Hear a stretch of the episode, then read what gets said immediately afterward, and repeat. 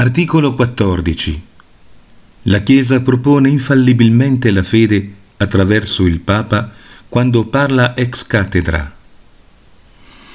Il Papa parla ex cattedra quando, adempiendo al suo ufficio di pastore e di dottore di tutti i cristiani, definisce, in virtù della sua suprema autorità apostolica, che una dottrina in materia di fede o di morale deve essere ammessa da tutta la sua Chiesa Concilio Vaticano I.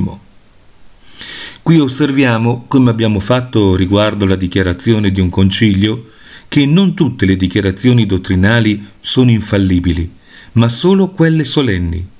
Quelle del Papa devono essere pronunciate ex cattedra per essere infallibili.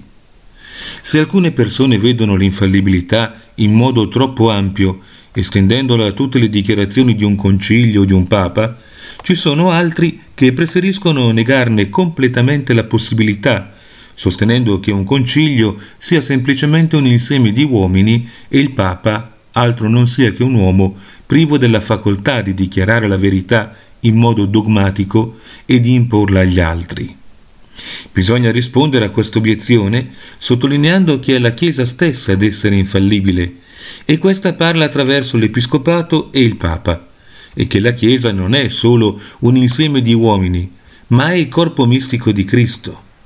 Se qualcuno nega la possibilità dei dogmi, allora chiaramente non possiede la fede cattolica, né ha le disposizioni per professarla. Articolo 15. Il Papa possiede il pieno e supremo potere di giurisdizione su tutta la Chiesa in materia di fede e di morale, di disciplina e di governo. Se qualcuno dirà che il romano pontefice non ha un pieno e supremo potere di giurisdizione su tutta la Chiesa, non solo in materia di fede e di costumi, ma anche in ciò che riguarda la disciplina e il governo della Chiesa universale, sia anatema, Concilio Vaticano I. I membri di una società hanno bisogno di un'autorità che spinga ognuno verso il bene comune, e questa autorità è il capo della stessa società il Papa è il capo visibile della Chiesa. Dirige i membri del corpo mistico di Cristo verso il bene comune.